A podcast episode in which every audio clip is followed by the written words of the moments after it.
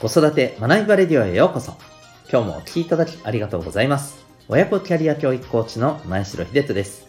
子供の才能強みを科学的に発見。本当に目指したい目標キャリアを実現する方法を学び、コーチングで実践。変化の激しい今、未来において必要な個々の人間力を伸ばす。そんな親子サポートをしております。このチャンネルでは、共働き子育て世代の方を応援したい。そんな思いで子育てキャリア、コミュニケーションに役立つ情報メッセージを毎日お送りしております。本日は第530回になります。最近ちょっと違和感に思うこと。そんなふわっとしたテーマでお送りしていきたいと思います。また、この放送では演劇は生きる力、子供のためのドラマスクール沖縄を応援しております。はい、えー、それでは本日もよろしくお願いします。今日のテーマはですね、最近ちょっとね、気になることがありまして、気になってることというか、うん、あの、まあ、情報って皆さんね、日々得てて、感じてる方も多いと思うんですけど、やっぱり、あの、ね、これ、まあ、よしあしだなと思うんですけどね、このアルゴリズムって言うんですか？えネットで情報を得てるとですね、どうしたってなんかね、決まった情報がね、どんどん流れてくるんですよ。うん。あの、受動的に情報を得てるとですね。はい。で、えー、やっぱりなんかこう、なんていうのかな、それによって気がつくとですね、まあなんか、うん、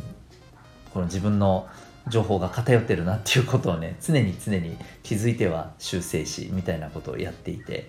はい。まあ、あの、今日気になることの本題はこれじゃないんですけど、えー、そんな、まあ、こともあってですね、まあ、僕がちょっとね、うん、まあ、過敏になっているのかも、偏っているのかもしれません。もう得られてる情報が偏ってる結果そう感じてるだけなのかもしれません。が、やっぱちょっとね、気になることがあって、これをちょっとね、お話ししたいなと思います。えー、まあ、誤解がないように言っておくとですね、僕は、えー例えば発達が気になる子とかですね、えー、あるいは学習障害的なものがちょっと気になる子とか、えー、こういった、あの、あと、ま知能的なところもありますよね。えー、こういった、えっ、と、方のサポートっていうのもめちゃくちゃ大事だと思っております。現に、今、えー、私がサポートさせていただいている、え方の中には、えまあ、ちょっとそういうところがあるのかなというふうな、ね、方もいらっしゃいます。とはいえですね、まあ、接しているとですね、単純に個性でしかないなと僕は思うんですけどね。うん。まあ、それはともかく。えー、一応ね、あのー、こう公的にはそういうふうなや、ね、やっぱりこう、あの、なんていうのかな、えー、まあ、ものの見方っていうのがね、今決まって、ね、えー、例えば発達のこういうものに該当しますみたいなね、のがあったりするわけじゃないですか。で、まあ、それは、あの、それとしてですね僕がやっぱり気になる最近気になるっていうのはですねいわゆる、えー、そういうこう発達であったり学習障害であったり、えー、こういったところで気になると、まあ、認定されている、えー、方へのサポートっていうところにものすごくなんかこう教育とか子供たち子育てとかね子供の成長っていう面でそこを気にしてしっかり見ていきましょうっていうものがすごく肩になっている感じがあるんですね。これくれぐれもそこを減らせということが言いたいのではなくて、えー、そこは大事なので、大事なのは大前提なので、その一方で、いわゆるそうでない子たちへの意識って全然向けられてないんじゃないのって僕はちょっと思うところがあります。で、そういう子たちって、つまり発達とかね、学習障害とか、そういったところが特に、えー、ないと、そういうところがない。いわゆる、まあ、そういう面で言えば、うん、こういう言い方するのもなんですけど、まあ、健常みたいな、通常みたいな感じでね、えー、こう、見られている子たちって、じゃあ、何のあれもないのかって言ったら、僕はそこにもむしろ大きな問題が僕は最近隠れてるような気がするんですよね。うん。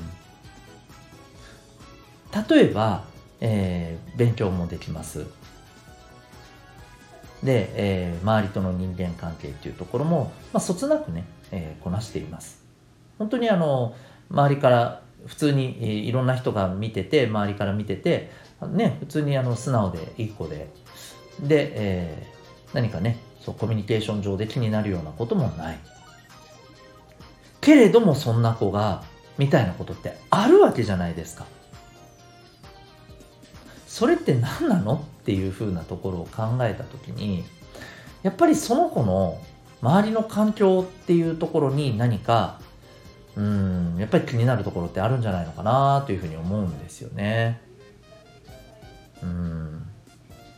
いやこれねこれもくれぐれもですねじゃあ、えそういう子の親は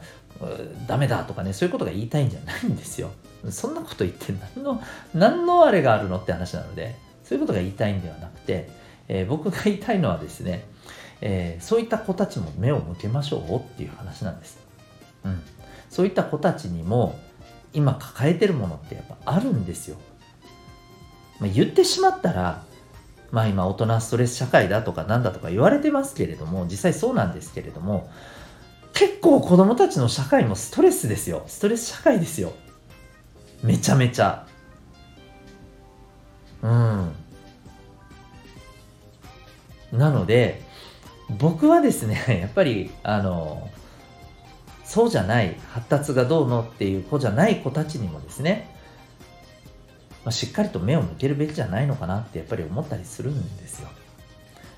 最近あの友人と話した時もね、えー、こういう話にもなりましたしまた、えー、実際に、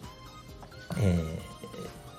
ー、ね、学童さんとか児童センターさんとかそういった現場に入ってる方のお話も聞いててもそうなんですけどあのむしろ、もともとそういうところがあるっていうお子さんに関してはやっぱりねあのすごくね注意して見るんですよ。で、えー、そういうサポートをしっかりされてらっしゃるんです。でね本当にそのおかげもあってそういう子たちって自分のそういう、えー、強い個性を持っていてもそれをねちゃんとね大事にされながらねあのサポートしてもらってる環境ってなんだかんだで今すごくあるんです。そこにね対してのやっぱりこう意識っていうのが上がってきてることもあって。それは本当に望ましいことだと思います。嬉しいことだと思います。一方でこの子ちょっと気になるよなよねっていうふうに出てくる子ってそうじゃない子なんですよほとんどが。うん。これってどうなのかなってやっぱ僕は思ったりするんですよね。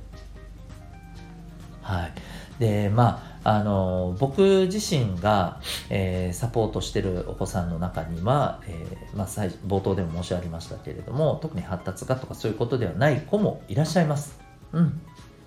でもその子たちもじゃあ順風満帆かって言ったらじゃないんですよ。いろんなことことであのもやもやしてもがいてるんです。この部分をですねやっぱりこうもっと目を向ける目を向けてくれる人たちそんな場が必要じゃないかなと思ってますし、え僕はやっぱりそういう場を作っていきたいなというふうに思っています。もちろんあのどちらも重要だと思ってますので今、えー、そういったあの個性が強いお子さんたちの対応をしっかりと見ようと、えー、家庭であったり、えー、お家の外であったりっていうところでそういう場を作っていこうっていうことが、えー、本当にねあの積極的に進んでいるのは、えー、非常にねあのありがたいなと思いますし、えー、本当にそれでねあの過ごしやすくなった子っていっぱいいると思います。本当にそれもね見てて感じます。うん。だからこそ僕は、えー、今は、えー、ここからはですねちょっとそういう逆にそうじゃない子たちへの、えー、視点っていうところも向ける存在向けていく存在が必要なんじゃないかなというふうに思っています。はいえー、皆さんの周りでは、えー、いかがでしょうか、えー、この辺りの視点もね、え持っていくことも大事ではないかなと思います。ということで今日はですね、え最近えー、なんとなく思っている気になることということで、えーまあ、子どもたち教育に向けた、えー、社会の視点、えー、っていうところでちょっとお話をさせていただきました。最後にお知らせをさせてください、え、お子さん一人一人の個性、え、強みを伸ばしていきたい、え、そんな思いでですねお子さんと向き合っている方、え、たくさんいらっしゃると思います。おすすめしたいのはですねお子さんの生まれつきの脳の特性を知ることではないかと思います。例えばコミュニケーションの取り方、えー、外で起きた出来事に対する反応の仕方、行動の傾向、物事の考え方、イメージの仕方、段取りの仕方、えー、五感の使い方、物の見方、聞き方、話し方、感じ方、運動の、運動能力の、運動機能の使い方、これらすべて、えー、脳とつながってるわけじゃないですか。その脳の特性を科学的かつ簡単に知ることができる方法があります。えー、そのヒントは指紋にあります。えー、指紋をしっかりと分析することで、えー、その傾向が科学的かつ簡単にわかることができるんですね、えー、指紋は0歳のお子さんでも持っていらっしゃいますので 0歳児のお子さんであっても、えそのお子さんが持っている脳の特性を分析することができちゃいます、え指紋の分析指紋ナビにえ興味がある方はですねえ概要欄にウェブサイトへのリンク貼ってますのでご覧になってみてください。週1回、えこの指紋の秘密を知ることができる、えセミナーをオンライン、えプラス対面のハイブリッド少人数で、え毎週行っております。えー、ぜひ興味がある方はご参加ください。全国どこからでも受講可能でございます。それでは本日も最後までお聴きいただきありがとうございました。また次回の放送でお会いいたしましょう。学び大きい一日を